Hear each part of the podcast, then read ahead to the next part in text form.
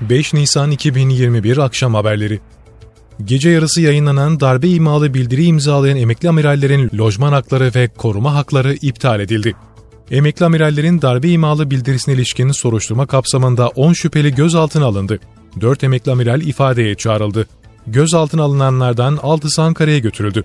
Güvenlik kaynaklarından alınan bilgiye göre gece yarısı yayınlanan darbe imalı bildiri imzalayan emekli amirallerin lojman ve koruma hakları iptal edildi. Cumhurbaşkanı Recep Tayyip Erdoğan, Ürdün Kralı 2. Abdullah'la telefonda görüştü. İletişim Başkanlığı'ndan yapılan açıklamaya göre Cumhurbaşkanı Erdoğan, Ürdün Kralı 2. Abdullah'la telefon görüşmesi gerçekleştirdi. Görüşmede Türkiye-Ürdün ilişkileri ve bölgesel konular değerlendirildi. Enflasyon Mart'ta %1.08 artarken yıllık bazda %16.19 oldu. Türkiye İstatistik Kurumu verilerine göre Mart ayı itibariyle 12 aylık ortalamalar dikkate alındığında tüketici fiyatları %13.18, yurt içi üretici fiyatları %17,04 oldu. Aylık bazda tüketici fiyatları %1,08, yurt içi üretici fiyatları da %4,13 artış kaydetti. Yıllık enflasyon tüketici fiyatlarında %16,19, yurt içi üretici fiyatlarında ise %31,2 olarak gerçekleşti.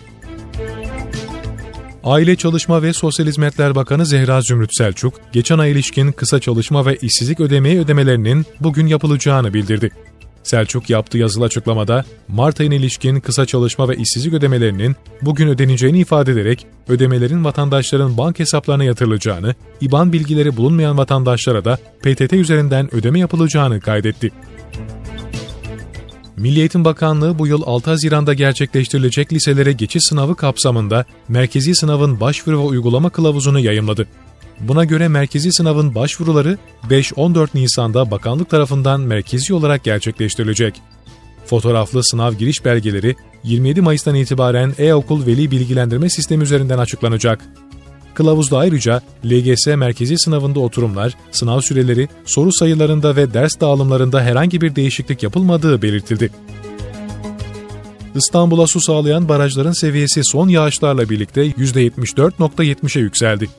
İSKİ verilerine göre barajlardaki su seviyesi 8 Ocak'ta %19.16'ya kadar inerken aradan geçen sürede yağışlarla %55.54 artış gösterdi. Kente su sağlayan barajlardaki doluluk oranı bugün itibariyle %74.70 olarak ölçülürken su oranı yağışlarla birlikte son bir yılın ortalamasının üzerinde seyrediyor.